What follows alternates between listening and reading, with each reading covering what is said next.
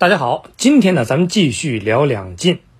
祖逖打跑了胡人，开始了各种的安民政策，一时间河南出现了久违的和平氛围。老百姓们就觉得天又一次蓝了。祖逖的民望越高，这个石勒呢就越担心。那么思来想去，干脆我还是用看家本领吧。什么呢？装孙子呀！之前是一次次的给刘渊、刘聪、刘琨、王俊服软。都收到了不错的效果，他决定故技重施，马上派人把祖逖的老家祖坟给重新修了一遍，然后呢，给祖逖去信：“哥呀，你看我的诚意够不够？别打了好吗？”祖逖开始都没搭理他，后来呢，做了个决定，命人在河南河北的交界处设立了多个市场，这呢也是石勒的想法，就是大家不打了，坐下来做做生意。谈谈合作不更好吗？可是石勒呀，你这么多年除了会打打杀杀，你会卖什么呢？卖奴隶吗？再看人家河南那边，虽说战乱多年，衣冠难度，但是瘦死的骆驼比马大，只要环境允许，很快就能开花结果，能拿得出手的东西太多了。说白了，当时的情况就是，河北往河南卖的都是低附加值的东西。而河南往河北卖的那都是高附加值的东西，结果就是，虽然两边都赚钱，但明显祖逖这边赚爆了，有钱了，当然可以养更多的兵。而北伐是祖逖一直没忘的，但是呢，一个人的到来让祖逖此生再也没能踏入河北一步。这个人呢叫戴若思，被司马睿派到了河南，并且接管了祖逖的部队。那这又是怎么回事呢？时间要拉回到公元三零四年，这一年，氐族的李特在成都称王，匈奴的刘渊在山西称王，天下乱了。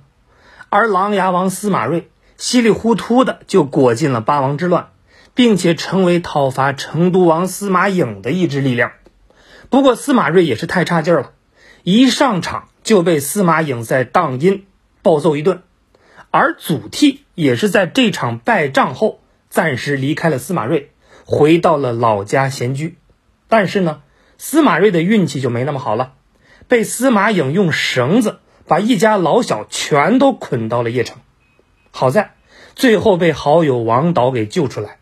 然后呢，司马睿是马不停蹄的跑到了封地琅琊，从此是闭门不出，再也不过问天下事。有时候呢，就是这么怪。你不找事儿吧，那事儿偏偏找你。在东海王司马越击败其他对手之后，取得了八王之乱最后的胜利，对司马睿是一系列的委任。然后呢，到了永嘉之乱这一年，也就是公元三零七年，司马睿就迁到了建业，也就是现在的南京。按说江南锦绣地，远离战火，应该过得逍遥一点，没有，因为这边的士族大家太不合作了。原因呢也简单，这边的江南大户那都是当年三国时期吴国的后裔。晋朝虽然灭了东吴，但是南方士族大家根本就不服气，所以一直是采取非暴力不合作的态度。眼见西晋王室自相残杀，这帮人就没有不偷着乐的。不过呢，后来因为石勒要南下，这帮人没办法，才紧密团结在了司马睿身边，一致对外。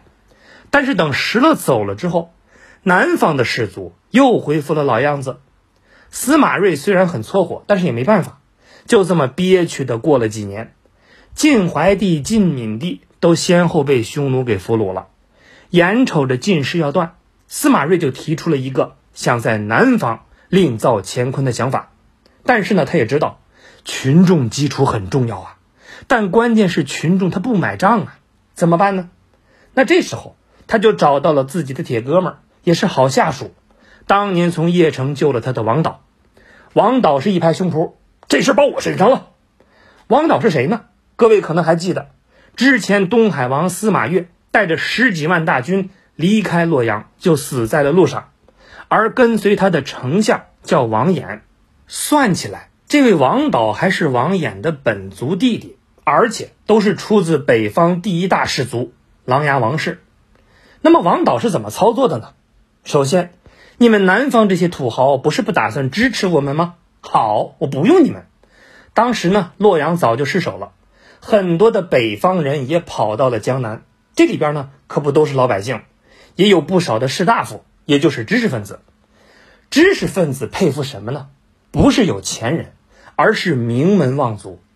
王导就亮出了自家的招牌，在一系列的感召之下，说服了大批的南渡北方的士族拥立司马睿为帝，然后又从南渡的士族里头选了大量青年，组成了司马睿军队中的骨干，最后从北方来的难民里抽调出一支由壮丁组成的军队。这是活脱的传出来一个朝廷啊！枪杆子有了，说话自然硬气。这回呢，轮到对付这些江南大户了。怎么样？要不要参与？士族们再硬，也知道枪把子的厉害。无奈之下，同意了支持司马睿。东晋由此诞生。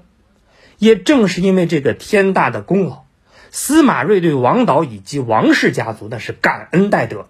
一时间。东晋朝廷里有四分之三的官员都和王家有关，而且之后呢，东晋朝廷里出了八位王家的皇后，历史上管这个叫王马共天下。注意，这个王呢可是在马前头哟。不过呢，好景不长，出坏人了。